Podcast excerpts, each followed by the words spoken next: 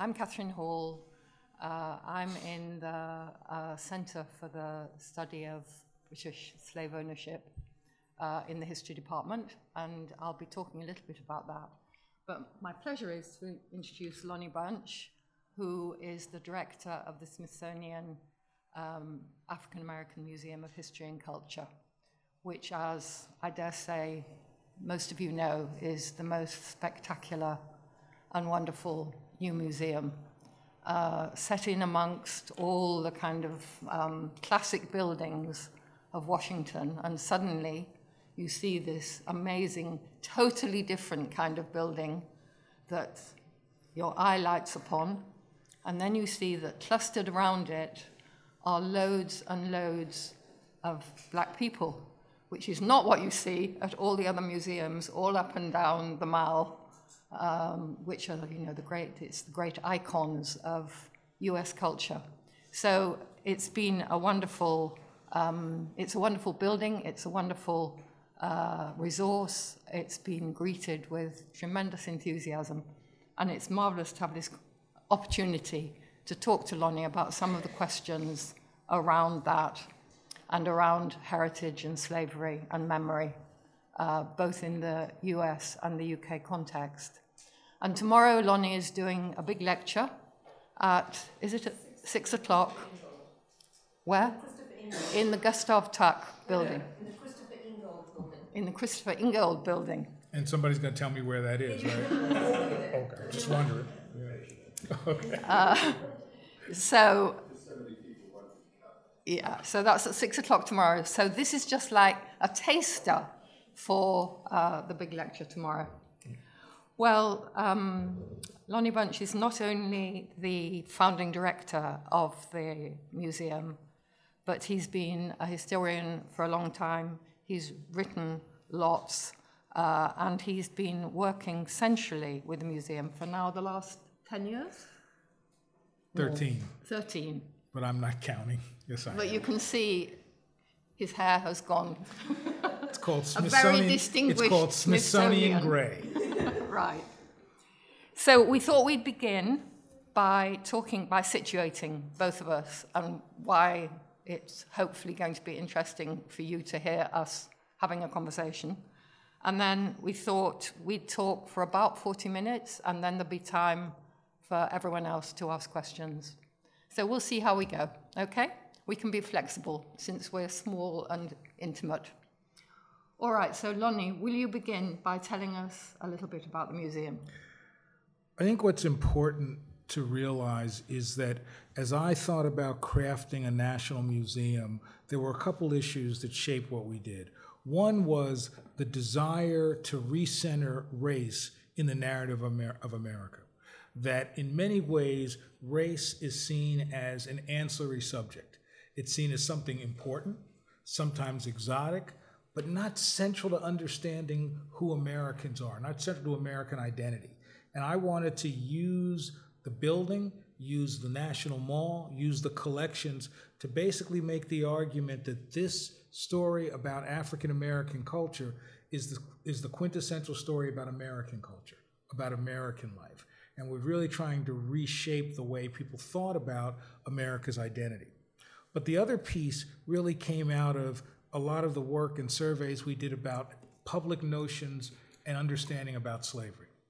What was really clear is that in the States, slavery was sort of the last great unmentionable in public discourse that um, to members of the white community, slavery was simply a black story. It was a story that only shaped those who lived in the South during the heyday of slavery. And it was a story that, for most white Americans, was something that they thought was important, but not essential to their understanding of who they are. Equally challenging was the notion for black Americans that slavery was the great embarrassment that for many people it was a notion that um, talk about anything else but the story of slavery.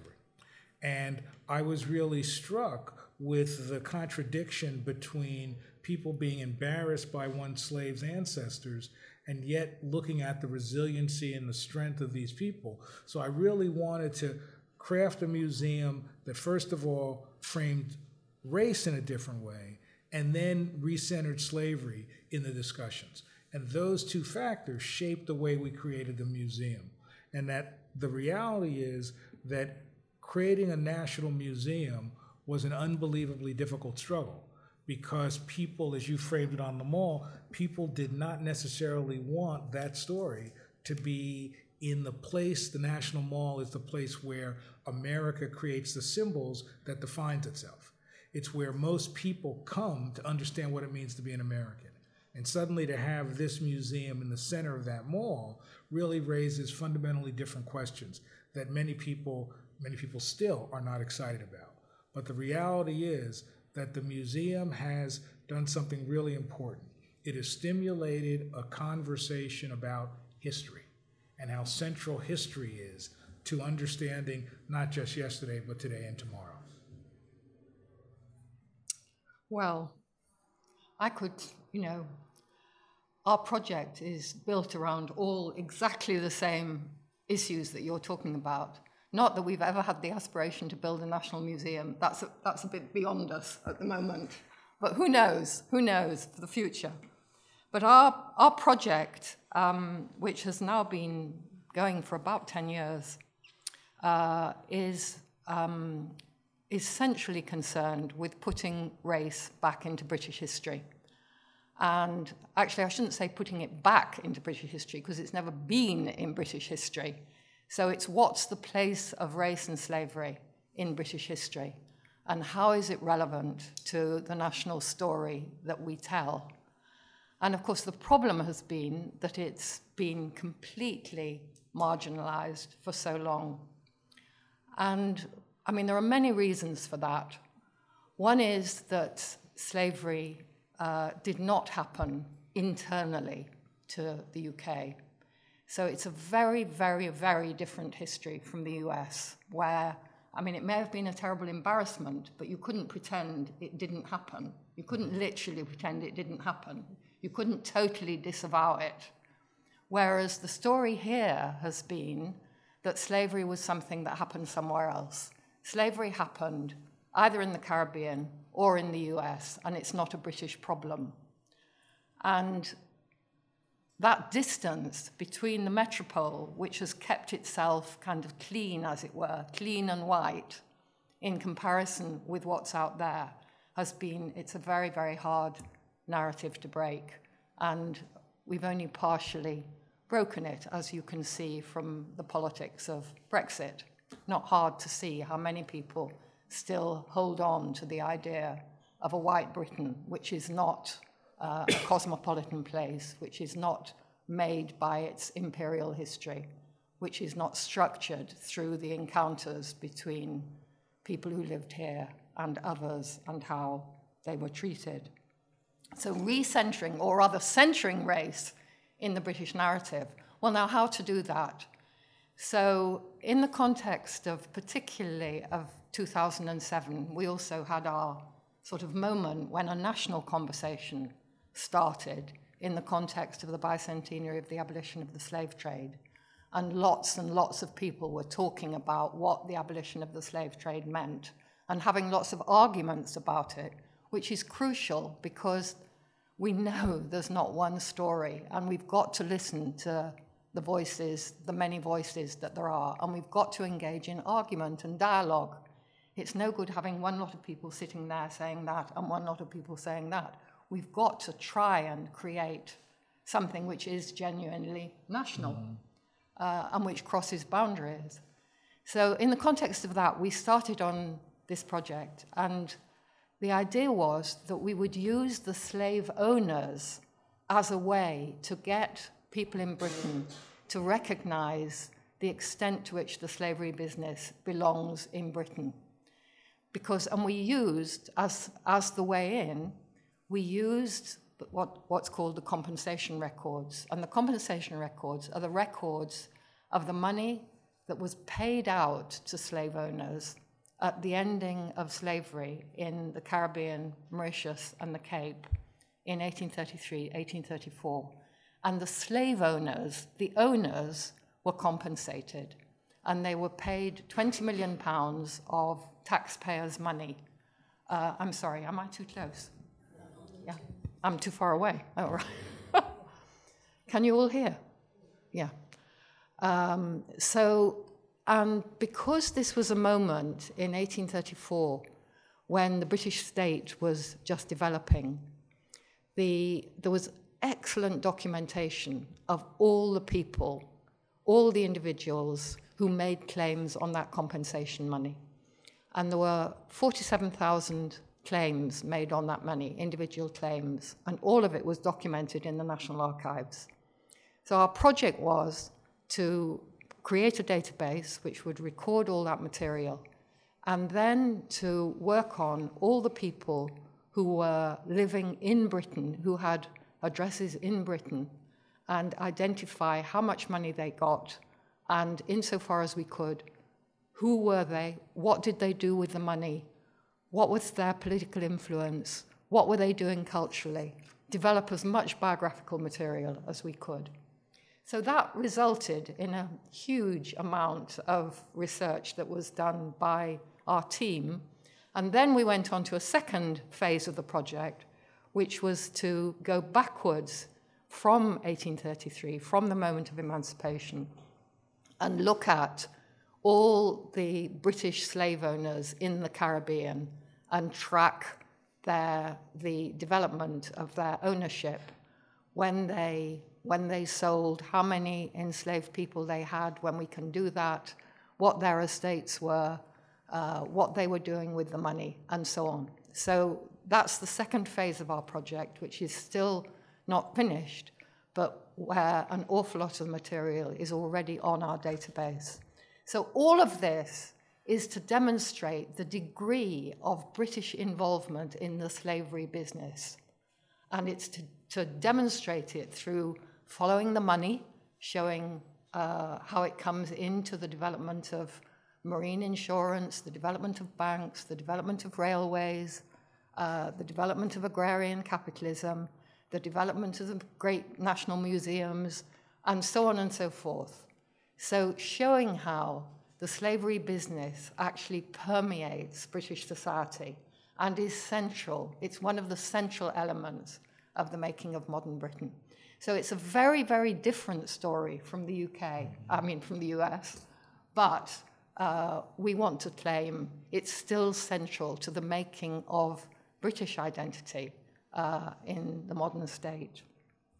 So that's what we've been doing uh, trying to shift public notions of slavery, trying to create a conversation, trying to center race in British narratives. So, in that sense, we're a kind of baby sister project. To and of course, there are lots of other people trying to do this work in so many different ways. But this is just this is a historical project, which um, fortunately, because of the uh, the database and so on has been able to have a very significant impact and be used by all kinds of people. And that's a, that's a very good thing. Part of what was so important to me to think about how we take and centralize slavery again was because I watched what happened here um, around the bicentenary and then what didn't happen in the United States what was so interesting to me is that on the one hand, it was this interesting moment. Major museums did things, there were publications, there were debates here. Um, but what I was struck by was two years later, I didn't hear anything. You know, it felt like yeah. to me that it was just a moment rather than something that was transformative. Yeah. And so it convinced me that if we were going to do something about that, it had to be a museum and it had to be something that would then be there continually yeah. so that it couldn't just be something that would happen for a year or for two. And I think that was also tied to the fact that after looking at what the UK was trying to do around the bicentenary, to see that a year later in the United States, there was so little interest in that conversation. Mm-hmm. Partly it had to do with the political initiative that was going on, which was there was a great deal of discussion politically, especially led by the Republican Party, to say that we should look at slavery, but only as an example of how America was once flawed and now it's not. Hmm. And it was really seen as a way to demonstrate a progressive linear narrative hmm. that allowed many conservatives to say, we don't really have to wrestle with issues of race, we've done that. Hmm. And so I really wanted to make sure that I began to grapple with it in a way that it wasn't just something that was a one off. Yeah. And especially as I began to look around the United States and look at how museums and historic sites explored questions of slavery, I was really struck by how, on the one hand, there's been an amazing evolution. You know, when I started, there were all these conversations about calling the enslaved servants so that you don't even wrestle with the fact that they were actually owned by others. Um, and yet now, almost any museum I go into in the States has a look, a touch, a talk about slavery. Mm-hmm. But the challenge is that what they do is, in some ways, they segregate it. They say it's a story by blacks about blacks rather than a story that shapes whatever the, the region that they're looking at. And so it was essential for me to figure out how do I help museums in the States recognize that the work they've done is important but completely flawed. Um, and so this museum was really trying to set itself up to sort of push new directions to see if it can encourage all the museums in America to do something very different. Well, I mean, you're absolutely right that um, 2007 was a moment and an awful lot happened that year. And then a huge amount of it just disappeared and hasn't been, hasn't, lots of it hasn't been archived. Uh, a lot has been lost. And I mean, the fact that so much happened was in part to do with Blair's government uh, ensuring that 16 million came to uh, the museums and uh, different groups to be able to make initiatives. But of course, the narrative that Blair and the Labour government wanted was flawed in the same way that you're, mm-hmm. well, not in the same way, but in a, you know, in a parallel way to the Republican narrative, which was that what they wanted to say was celebrate 2007 because Britain abolished the slave trade. They didn't want to think about the 200 years before that of slavery or what happened after it. So it was part of the story of the story of progress, the story of you know how Britain has been the liberty-loving country, the golden what Gordon Brown calls the golden thread of liberty, which connects uh, probably Anglo-Saxons, Magna Carta, uh, the Great Reform Act, you know, and so on, forward to the future. I don't think Gordon Brown would believe that anymore, actually. I think he thinks we've really stepped back in pretty disastrous ways. But that, that story of British progress is such a powerful story, that, you know, which was a Whig narrative and has been adopted so widely. So trying to disrupt that is a really tough job. And of course, in 2007, I mean, we got the museum, there's the Liverpool Museum, and there's the gallery in London Sugar and Slavery. But beyond that, it's hard to see what, of course, loads of people have gone on working, but you know, you've got a whole central building with, uh, with everything, with all the education work that can go from that and, and, and everything that you can do from that kind of central place. Well, I think we were fortunate in two areas. One is that we were able to build on 70 years of scholarship. So the fact that people have been grappling with these issues, scholars have been wrestling with it, writing about it since the 40s, really had given us the opportunity to do this kind of work. So we didn't have to sort of um, reinvent the wheel. And we began to ask different kinds of questions based on that scholarship. I think the other piece was that you really had an opportunity to be subversive. That for the first time, you had Republicans who said they're interested in issues of race, partly because they're trying to get more black votes to support the Republican Party, but also to create this narrative of what we were once flawed and now we're not. Mm. And so we decided to use that, Yeah. you know, to use that support. There were many Republicans who supported the work I was doing who then wrote me amazingly nasty letters when they actually saw the museum open because they said, oh, this isn't about yesterday. Um, how dare you talk about Trayvon Martin and tie it to slavery? So I think that was so. There are members of Congress who now don't talk to me, but that's okay. You know. Well, I think it'd be very interesting to talk a bit about um, about memory and how memory works and how it works differently in the US and the UK on the subject of slavery. So maybe you talk a bit about, um, because I think you've had many conversations with people who are direct descendants of the enslaved, which of course is much closer history for you than it is for us. in many ways, the notion of, of memory has been shaped by this sense that it is still something to be embarrassed by. So when I first started going around the country, um, asking people to share their stories, their memories, a lot of people were very hesitant to do that. There was a, a resistance to say, Am I going to feel embarrassed because I'm going to tell you the story of my great grandfather, my great great grandmother?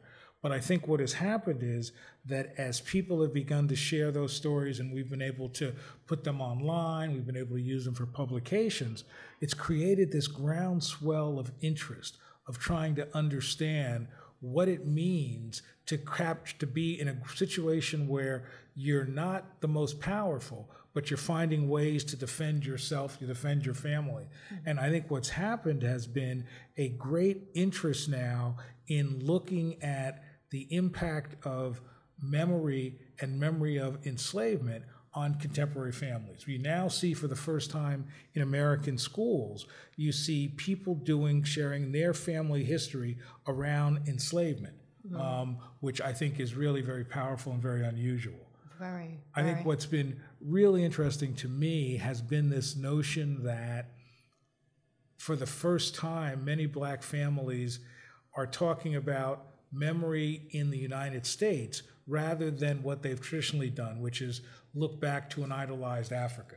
That people would rather talk about African roots that they don't really understand rather than grappling with the roots of slavery, because slavery seems to be such a, a cloak of darkness, a cloak of, uh, of embarrassment. I think we're now beginning to move away from that.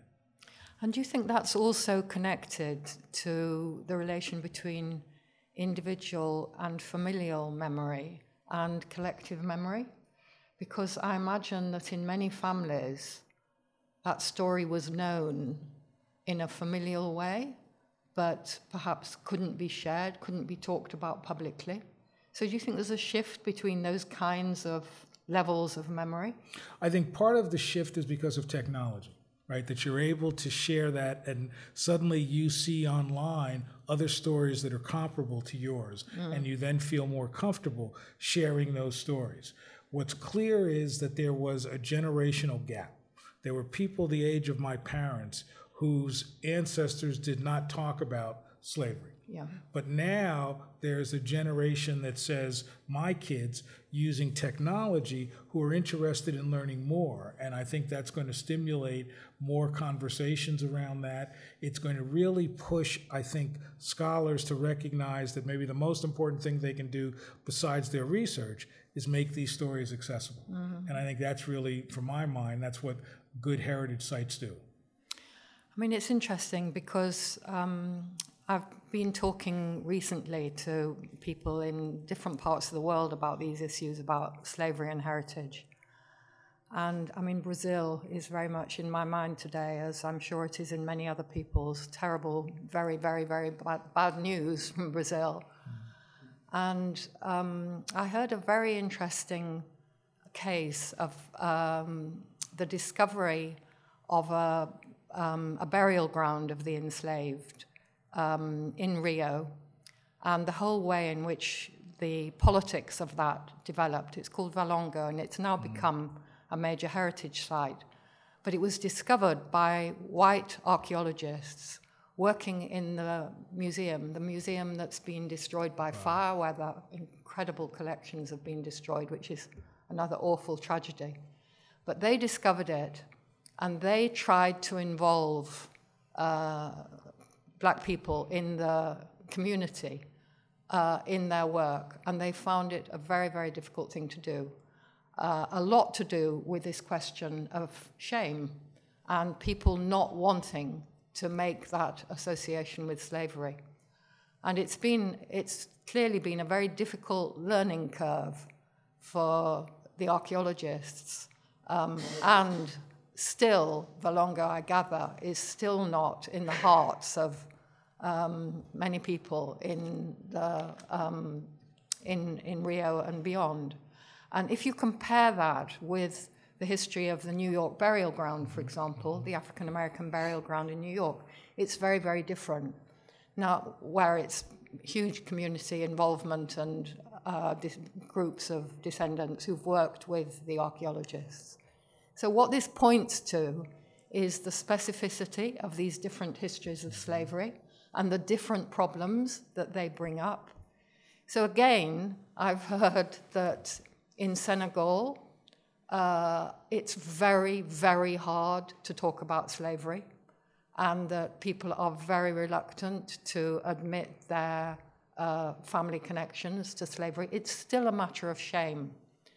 So these face us with different kinds of problems in different face, places. I think it's really, really important to be attentive to those differences, which are both geographical, they're spatial, they're political, and they're also to do, you know, with the very specific histories of these particular places.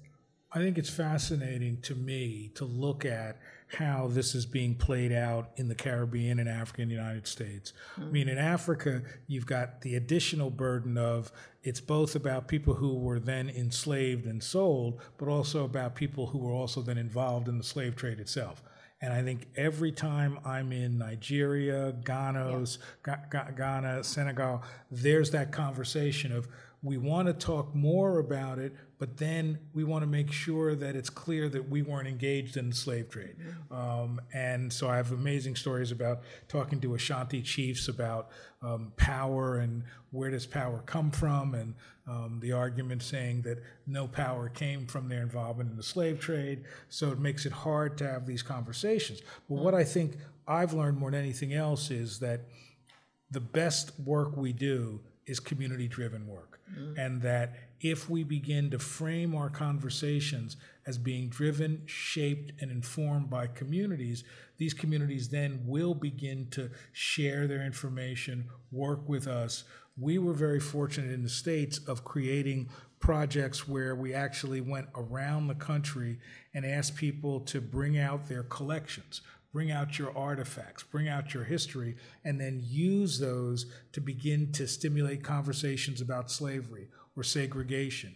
And once people recognized that we were very serious and respectful of their work, of their family history, um, the amount of material, the amount of stories that came out was overwhelming. Mm-hmm. I think we've we've probably captured more than ten thousand oral histories of families sharing a lot of work about a lot of stories about enslavement, about the struggle against segregation once we went into their communities. Mm. And I think that's really one of the, I actually created a whole unit. That's their job, is just to do that. Mm. And it's really been transformative in the way that we've been able to interpret slavery and segregation in the museum. Mm.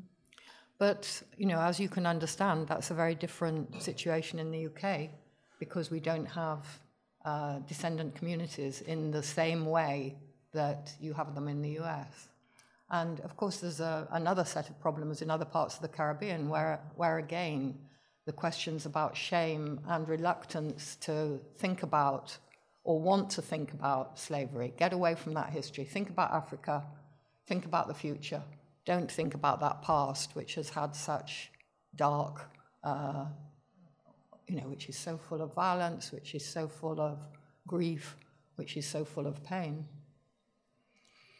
In some ways, I think that what we're really asking is to reframe the importance of history, right? To reframe it as not something that is owned only by scholars, not something that is really romanticized, but to help the public come with a, find a useful and usable history that's much more complex. Mm-hmm. And I tend to believe that once we engage with the public, they're more interested in being part of that conversation. I have great confidence in the American people that I've wrestled with um, that this is a story that they'll tell more and more as time goes by. Mm. So you're um, central to your way of thinking about reconfiguring the history, rewriting the history, is working from the grassroots upwards. I became a much better historian when I began to work with, live with, and learn from the living community. Mm. Um, that yes, you do the traditional work, you look at the sources you always use, but I've been so shaped by the willingness of people to share their oral histories and how that has completely changed the way I've done so much of my work. That I really learned from them that the goal is not to tell a story of yesterday, but to help people understand the complexity, the ambiguity, and the continuing resonance of slavery, which was really not something I was trained to do in graduate school. And that's no. really changed dramatically the way I do the work I do. And do you think that would be how people are being trained in graduate school now in the US? I don't think it's how they're being trained here. I don't think it's how they're being trained in the United States either. I think that they're where the changing and training in the United States has been has been the fact that there have been limits to the amount of people that get hired in universities. Mm. So suddenly working outside the university is a legitimate alternative. Mm. And as a result of that, you see what they're calling either public history classes yeah. and the like that have changed somewhat, but it's still considered um, preferable to be in the university. And so these public history classes are really getting attention now, but they really haven't. You know, if somebody comes out and says that I want to work just in the heritage sector, um, you're still considered second class in the United States. Mm-hmm. And I think that's changing, but you're still considered that. Mm-hmm. When I left graduate school and left uni- teaching university, my faculty advisor called me and, and chastised me and said, You're throwing away a good career to work in museums. So now he asked me for a job. Now he's no, done. No, so I wanted to ask you one other thing, Lonnie, to think, talk, talk about one other area, and then we'll ask everybody else what they want to, to uh, ask.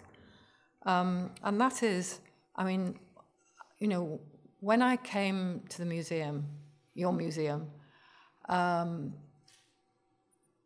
well, I mean, just to go backwards, when I worked on the London Sugar and Slavery Gallery for 2007, which is in the Museum of London in Docklands, and we argued and argued that this has to be a story for all of us. This is not just about black history, it's about black and white history, it's about the interconnections of those histories, and therefore it's relevant to the whole British population.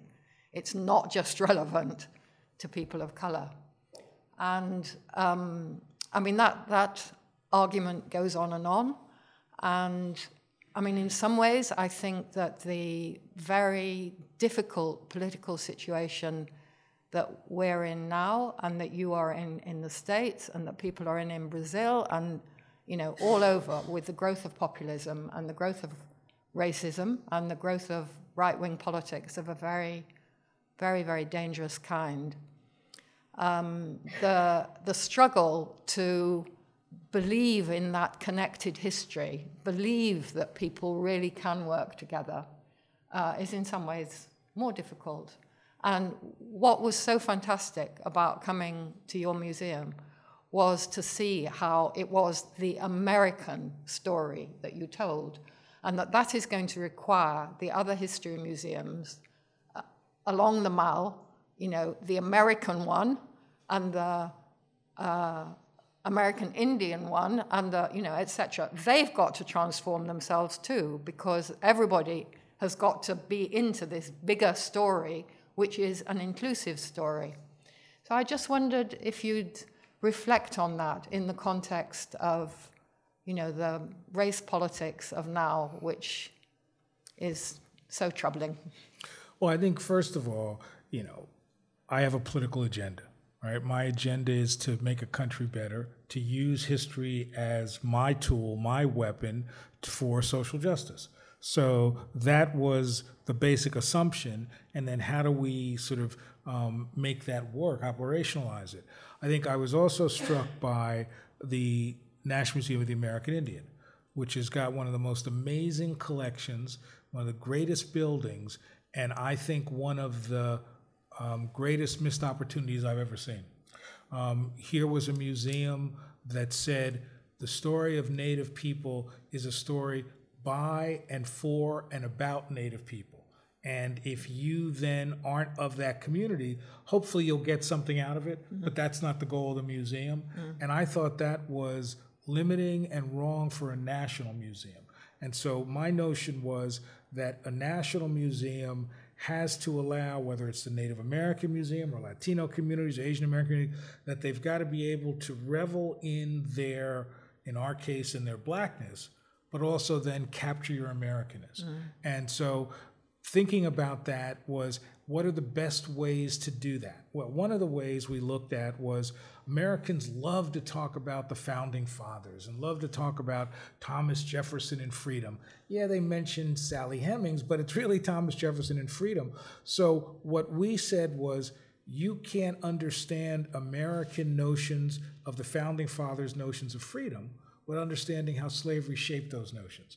And so suddenly, Thomas Jefferson, it's not about Sally Hemings. Mm-hmm. It's about how does this institution of slavery um, re- is reflected in his work? How does it shape his work? And in essence, if you believe as an American that Jefferson's thinking is so important to who you are today, then understanding the slave ties to it, it changes things. Mm-hmm. And so we really wanted to think very creatively what are all the ways we help people see how slavery is an American story, whether it's doing what you've done, which looks at the economic impact of many mm-hmm. people uh, who benefit from slavery, um, whether it's looking at sort of interracial issues, looking at mixed race children. So we've tried to look at all these different things to say this is the story that is not just touches you, but is a story that profoundly shapes you and is the story of who you are. Mm-hmm.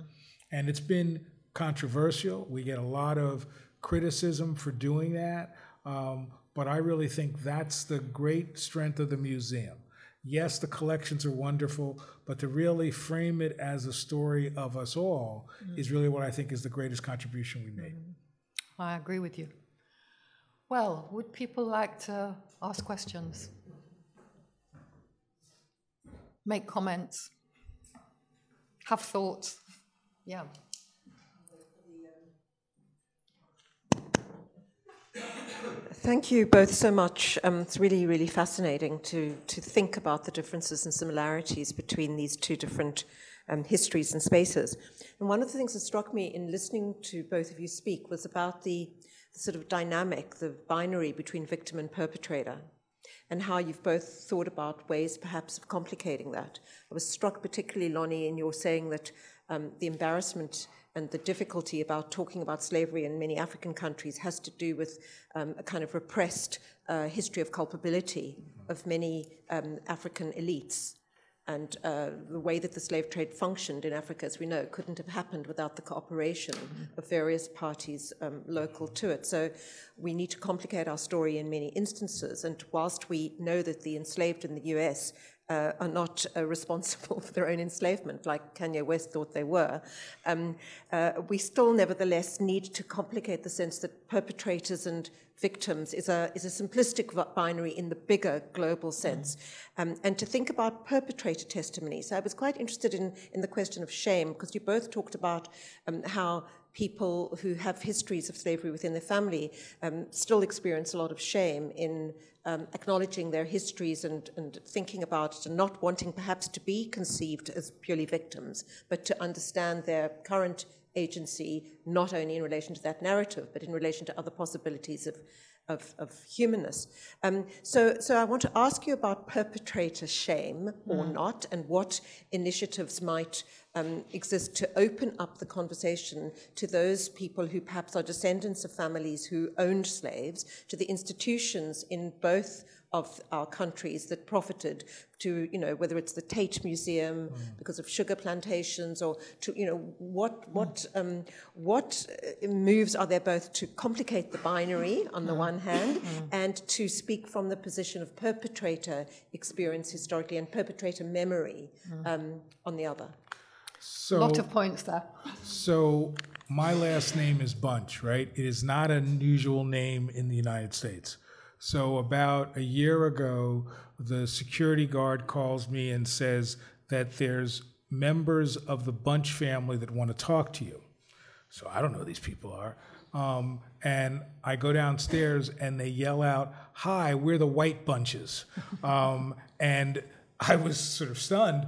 Um, and I said, Well, what do you want? And what they wanted was the sense of saying that we were family. And I said, Do you mean your folks own my folks? Or what, what's the relationship? And they basically said that they wanted to come to the museum to be able to understand what does it mean that their ancestors might have owned my ancestors. And it turned out they did. And so there was this amazing week we spent together where they were sort of racked with guilt. Um, I mean, that's really what they want to talk about racked with guilt. And then there was this moment where I remember the person, the oldest one of the, the white bunches, was 87. Um, and he said to me that for the first time in my life, once I realized that we had ties to slavery, for the first time in my life, I feel that I can confront that. And because you didn't reject us, we feel we have an opportunity to be healed. Now, that's one story, one family, right? Now, I got to be honest, when they first asked me to go down to the North Carolina where their roots were to have dinner with them, I was like, no, I don't think so. um, but I think the notion of families, because for the for the last 15 years, African Americans are learning more about their own slave roots. That what you see are more of these moments coming together. Mm-hmm. Some are formalized. Um, there's a major plantation called the Somerset Plantation in North Carolina, who basically brought black and white descendants together for what they call a family reunion every year. Um, some of that, to me, erases the rough edges of history, but at least it provides the opportunity for that engagement. I must admit, it is pretty strange to me that I don't do much Facebook, but boy, all these white bunches keep sending me notes, um, and so it's pretty. scary. well, no, I'm not going to say scary. It's um, it's instructive to me to be able to sort of help these folks grapple with their own sense of, of being involved with the slave trade, but they where they're still struggling is the notion that their family's money was really based on owning these large cotton plantations in places like North Carolina. Mm-hmm. But at least we're beginning the conversation. But that's such a positive story. Incredible, really. Now, I mean, for somebody to be able to talk openly about their guilt and about healing, I mean, that's that's like in kind of all the textbooks on history as reparation. Mm. That's exactly what's supposed to happen. But it doesn't always, it's not always so straightforward, to put it mildly. And of course, there's a kickback as well. I mean, one of the things we've discovered is that the slave owners, the descendants of slave owners in Britain, um, are on the whole very quiet about our project. They haven't wanted to um, come out very publicly. Uh, in the Caribbean, the white families that are left there, who are you know white or passing as white, um, can be much less sympathetic, and they're I mean they're worried. They're worried that there's going to be a case for reparations that will have financial implications. So there are all kinds of complexities about it. But I think one of the really important aspects of, of our having the database, which is so publicly accessible and which you know, now a million people have used, is that people discover that their lineage is much more complicated than they mm. thought it was. So lots of black people discover that they have white ancestors that they didn't know about, and of course, vice versa. There's an extraordinary passage in Graham Greene's autobiography where the Greenes are old slave owners in St. Kitts. And Graham Greene uh, went to St. Kitts, I mean, after many, many years, and, you know, was just completely astonished to meet brown Greenes. You know, what was this? These were his relatives. And he wrote that a long time ago, but that experience of discovering and of what that discovery can do. My own husband had a, the reverse experience, actually. He was Jamaican. And through our, through our work, through our research, he discovered that he was related through his mother to a most unpleasant slave owner in the uh, 1820s who was actually, he actually wrote a pro slavery pamphlet and he was the Tory MP for Cheltenham. This was pretty shocking discovery of your lineage, you know, which you thought was not like that at all. So these complexities, but exactly what that does is break down the binaries and break down that sense that there's those people there and those people there. Actually, there's just this incredible shifting, shifting sands, mm-hmm. slippage, the slippage of race, which is so important. And of course, one of the things that's also changing that a lot is the current preoccupation with um, genetic, whatever you call it. And uh, the discoveries, so many people's discoveries of their DNA being so much more mixed than they ever thought it was. So that's also something that's disturbing. It's disturbing the binaries, it's disturbing the focus on skin and skin color. But of course, at the very same time, we've got lots of counter tendencies which are going on. I mean, skin bleaching doesn't stop, it carries on and on. Let me just say a word about the, the victim perpetrator issue, because this is something we've thought about a lot, because of course, we're, the pro- our project is about perpetrators.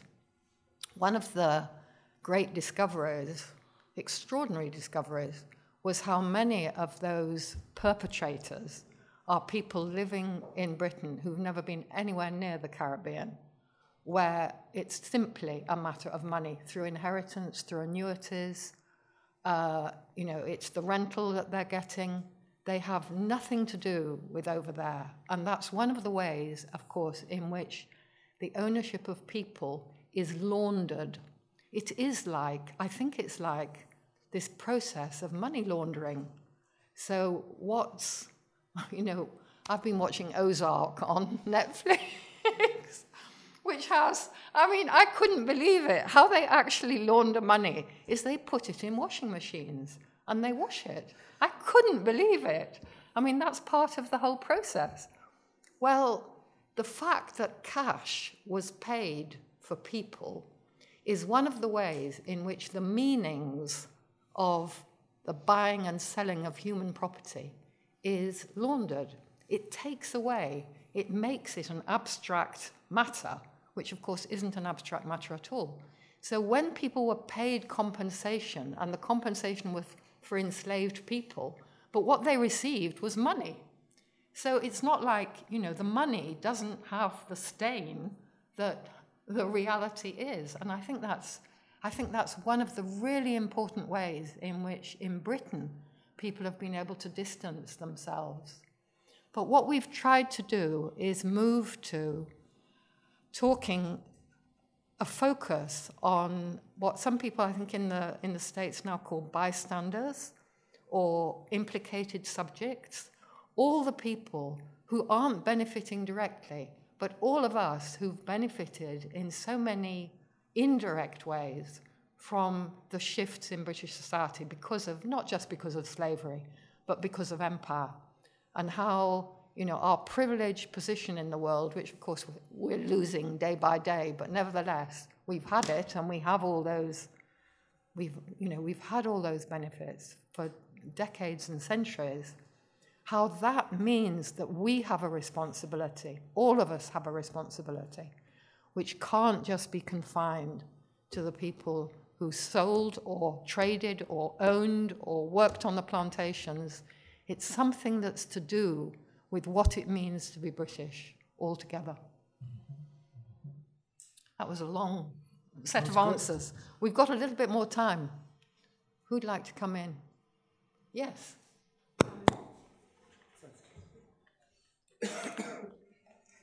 Um, of course, in Britain, um, slavery is an enormous part of our past, but also colonialism and dealing with the legacies and the residences of that. And um, it's interesting when we kind of talk about pastness and past making because slavery is something which is very easily encapsulated in something brutal from the past. And we've moved on, you know, we haven't, but the idea is yeah, that, that sort of narrative. Um, but there's a lot written about you know colonialism and the end of empire and the resonances of that, and you know Bill Schwarz, the re-racialization of Britain, this kind of moment of, of panic as as um, em- the end of empire comes, and suddenly there's a sort of um, uh, Enoch Powell and, and and all of that, and um, working with ethnographic collections like I do, there's there's sort of an interesting engagement with that, which is that colonialism is sort of elsewhere, um, not only something that happened in the past, but also something that's dealt with through um, projects somewhere else, through kind of source community collaborations, going and consulting about colonial objects that we have in our museums here, and very little engagement with the legacies and resonances of, of colonialism in Britain through that idea of sort of re-racialization and structural racism um, and embedded inequalities. And I was wondering if either of you have any thoughts about how to engage with those sorts of questions with colonial collections in ethnographic museums in a more kind of direct way and, and thinking about those other legacies, not just mm. in other places, but here in Britain. Yeah. I'll defer to you on that one. Um, well, it's obviously a huge problem um, and a huge issue. I mean, um, I mean, just just to say that before I answer properly, that one of the things that we've been doing in relation to the project, um, trying to find different ways of intervening in national narratives.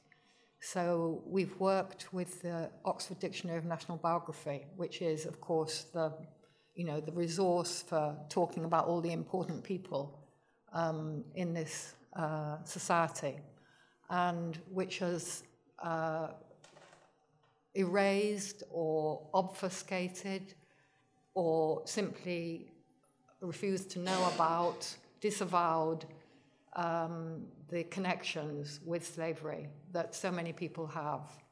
So it's trying to, um, we've both put in many new entries into the ODNB, but also editing the ones that are there. And they use things like a West Indian merchant and then, you know, you realize that actually this was a, um, a major sugar business in London or whatever it might be. So we've done that. We're working with the National Portrait Gallery, we're working with the National Gallery about the um, uh, materials that they have that came um, through slave owners. And because one of the things that some of the slave owners did was um, put their money into art collections. So these are ways, these are ways of trying to bring um, those questions uh, to the surface. And now um, we've got somebody who's been working at the V&A for a bit with the collection there and tracking um, the slave ownership provenance of materials there. So, but that's different, of course, from the kinds of collections that you're talking about that have been taken from elsewhere, stolen from elsewhere, etc. I, I mean, imagine. I mean, you, I'm sure you know more about how to this problem of decolonizing our museums. You know, that's a job for the museums. I mean, when we talk about, you talked about the difference between the universities and um, and the museums. I mean, in a way, you know, both sectors, we've got our work cut out. We've got to decolonize the the curriculum and change the, uh, change the people, um, and you've got to think about the collections. I mean, just, just the, I'm working on a major perpetrator. That's what my own research is about. Who's a man called Edward Long, who was the historian of Jamaica. And I discovered, I mean, it has to be said, I discovered to my joy, though these are strange things to be joyous about, that one of his, um, that one of his relatives was uh, very influential in getting the Elgin marbles into the British Museum. And I thought, yes, you know, there are, are all these connections which just have to be tracked and understood and researched. And there's just so much to do. And whether they should be given back or, I mean, they should be properly labeled, they should be understood. You know, there's all those arguments about statues and the statue wars. I mean, there's just so much to do. I noticed that one of the, um, that quite a lot of the Confederate statues have actually been knocked down, taken out, removed. About about ten percent. Oh, is that all? Yeah, about ten percent.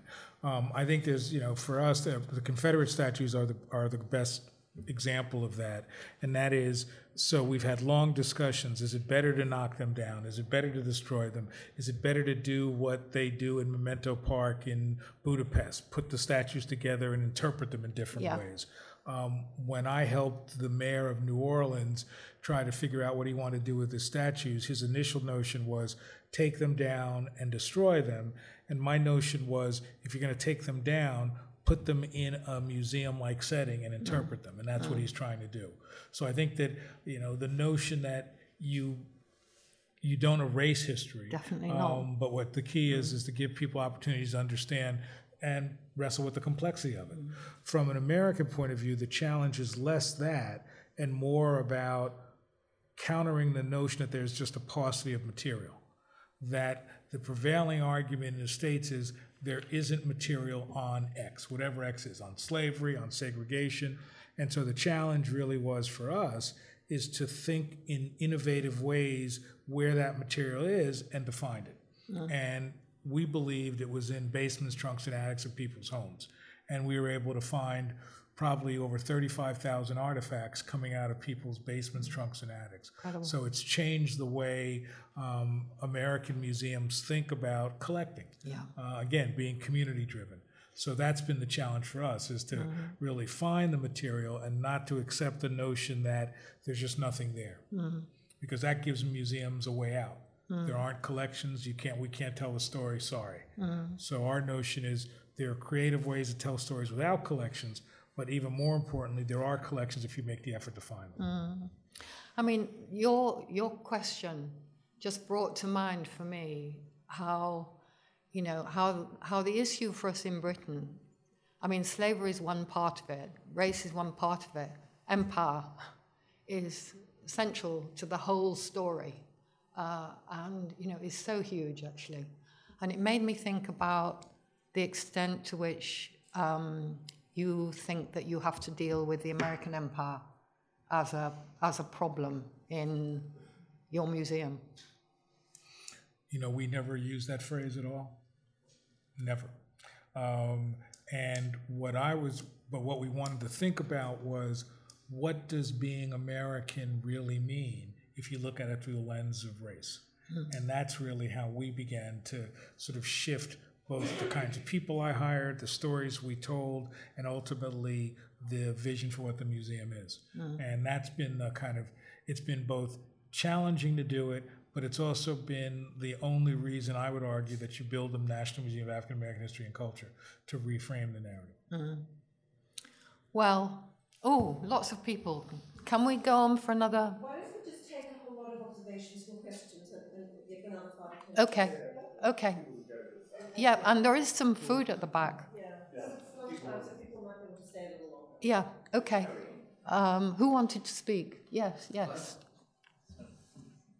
Thank you. This has been really fascinating. And, and the one I mentioned earlier that we're looking at memorialization of empire and Commonwealth history. And I, on Saturday evening, we had the online AGM of the Commonwealth Association of Museums. That was addressed by somebody who'd been an intern at St. Kitts Museum, and she had catalogued when there the 300 objects of the St. Kitts Museum. Now, I mean, John Cleese is moving to Nevis as part of St. Kitts and Nevis, so I was made some suggestions with sort of the end, the end point of Brexit history. Do, there are cartoons of silly walks being done off the cliffs of Dover but I was just wondering, obviously, so many artifacts in Britain that relate to the Caribbean. So questions of restitution loans and, and so on, like the Benin bronzes at, at, under discussion at the moment. But I was wondering, going back to Catherine's point about what people don't want to have discussed, especially whites in, in the Caribbean, if you had any thoughts for Caribbean museums, many of them, many very small, in the light of your trajectory, how they might start to build a different kind of collection and, and dialogue. I, I think Can, that. can we just collect up a few, Oh, sure, sorry. A few more comments? I think, there's somebody over here? Yeah, just next to you. Though. It's more about you when you said earlier about um, museums being your weapon for social justice. Just be interested to hear you talk more about that. Um, you mentioned obviously about going into other museums and how you felt like their museums didn't really um, just kind of had a s- small space for kind of um, the black community, but more widely, what you know, what do you what do you want to achieve in terms of social justice out of the museums? Anybody else? Yeah. Um, I was interested, again, a bit more generally. I mean, you're both historians, and Lonnie, I think you refer to people who went on to do heritage as somehow seen as second class historians. Um, so I was just wondering if you could say a few words about your perspective on this field of critical heritage studies and how your work fits into that, and also how you think we should be addressing the issue of race in, in that field of work. And somebody at the back. Hi, uh, my question was uh, just going off Lonnie, um, Lonnie's comments about how the American Empire, that phrase is never used in the museum. I actually wanted to turn that question over to Catherine as well. What, in a, I, I teach history in Bangladesh and I teach British imperial history, and there you teach British imperial history because you're explaining the American Empire to them. So it's a very different context. So I wondered for Catherine, in your work, what where does contemporary empire and Britain's role in that feature in your work? Does it, or is it is contemporary empire a part of uh, what it, what what you're speaking to through your work? Okay. Off you go. Oh, anybody else? Quick thing to follow on. I know I've had a question, but it's related, Lonnie, to your saying it's about the American Empire thing. So, so what I heard you saying is that you're trying to redefine Americanness in relation to race and to have a bigger story about Americanness. But do you ever worry that in the current um, kind of uh, patriotic discourse that is now colouring American po- politics, the anti-global turn, that what you are in danger, perhaps, of doing is perhaps you know, inventing a new kind of Americanness, which now can accommodate race, but is nevertheless about making America great again. So how do you how do you hmm. avoid that?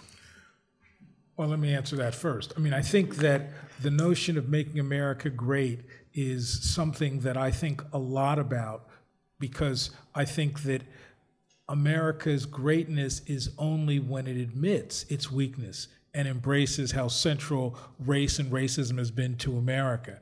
I don't think that ever will then allow Americans to think, ah, we've made it, we're better people. But what I think I want to see happen is that right now, I would say 50% of Americans think race is a problem, not race is something that has helped to shape the country in ways both negative and positive. So I'm trying to sort of move it in that direction. Um, God, if I ever am told I'm making America great, I quit. I'm done. We're through. Uh, I'll never wear one of those hats.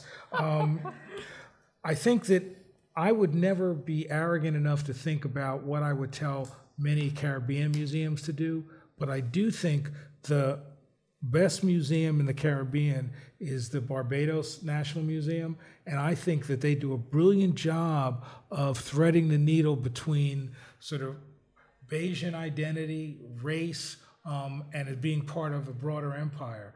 And so I think that they're a great example of what I think other smaller museums in the Caribbean would do. And I think that looking at the work of Alissandra Cummins and the writing that she's done would be really helpful, I think, for them.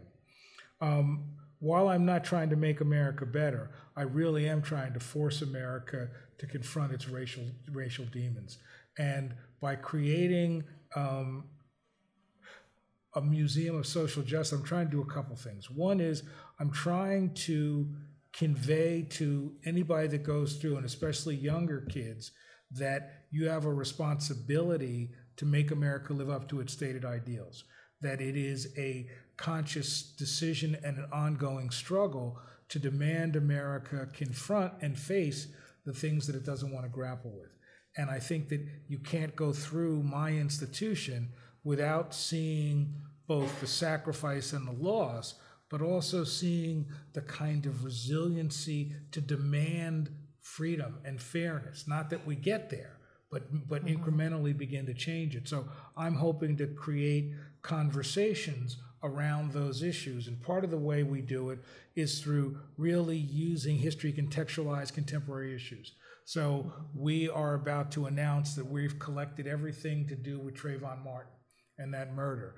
And we do a lot of programs around that to begin to help people understand that racial violence is a long history in this country, uh, in the United States. What does that mean? And so I think for us, it's really saying, what are the contemporary issues that we should be grappling with that we can contextualize, but that we can shine a light of having a national museum pay attention to those issues.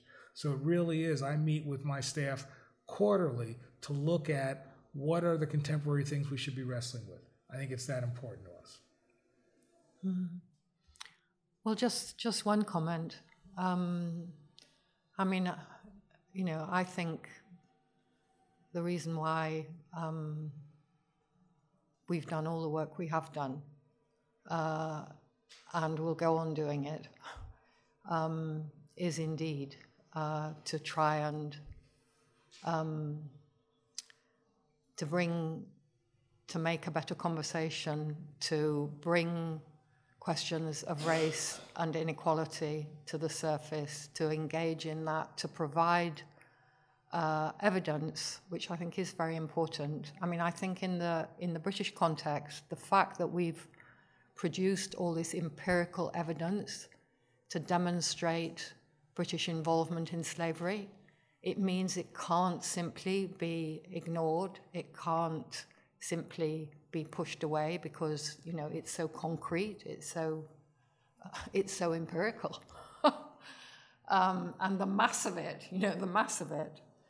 Um, but always uh, wanting to contextualize it to contextualize that historical work um, in the present. So, thinking about um, the relation between the decline, I mean, the, the almost non existence of the British Empire now. And, but of course, it's still so powerful in the imagination, not, not as an empire any longer, but as an idea of what kind of country this should be. And I think, I do think that the struggle over Brexit has really brought that to the surface in ways that are terribly troubling. And anything we can do historically to point to the ways in which this country has always been a place of mix and mixture and people coming and people going and you know there's nothing pure about it at all I mean, that's all part of the interconnected global story that we have to tell. And I'm not sure if that's really responding to what you are asking about, about empire, but that's the, you know, these are the legacies of empire, the legacies of empire. I heard this extraordinary quote, which was that, I mean, it was in the context of the arguments over the Rhodes statue. And apparently, Cecil Rhodes said to Lord Grey on some occasion, You're an Englishman, and you have won first prize in the lottery of life. And I thought, what an absolutely incredible quote. I mean, that idea that because you're English, you're at the top of the, you know, you're best boy, you're top of the league.